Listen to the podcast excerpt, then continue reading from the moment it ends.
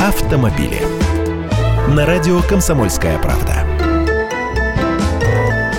Здравствуйте. Чудные они там в Европе, по-моему, слишком уж палку перегибают со своим стремлением бороться за экологию. Группа голландских студентов создала первый в мире автомобиль, полностью состоящий из биоразлагаемых материалов.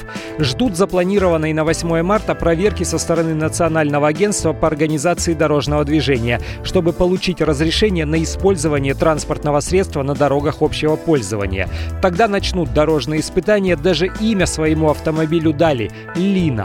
Я им могу подсказать пару вариантов таких транспортных средств. Это телега летом и сани зимой, но им надо именно автомобиль. В основу многих элементов конструкции их машины ляжет льняное волокно. Из него они хотят делать панели, сравнимые по прочности с карбоном или алюминием.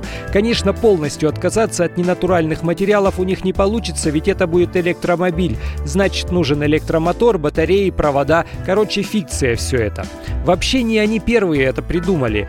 Кузова и интерьер машин уже предлагали делать и из конопли, и из бамбука, да и сейчас уже используют материалы растительного происхождения а некоторые машины состоят на 60% из материалов вторичной переработки. Только в нашей стране они такую рекламу себе не делают. У нас мужики не поймут, если сказать, что эта машина из вторсырья и травы. Не разделяем мы их ценностей.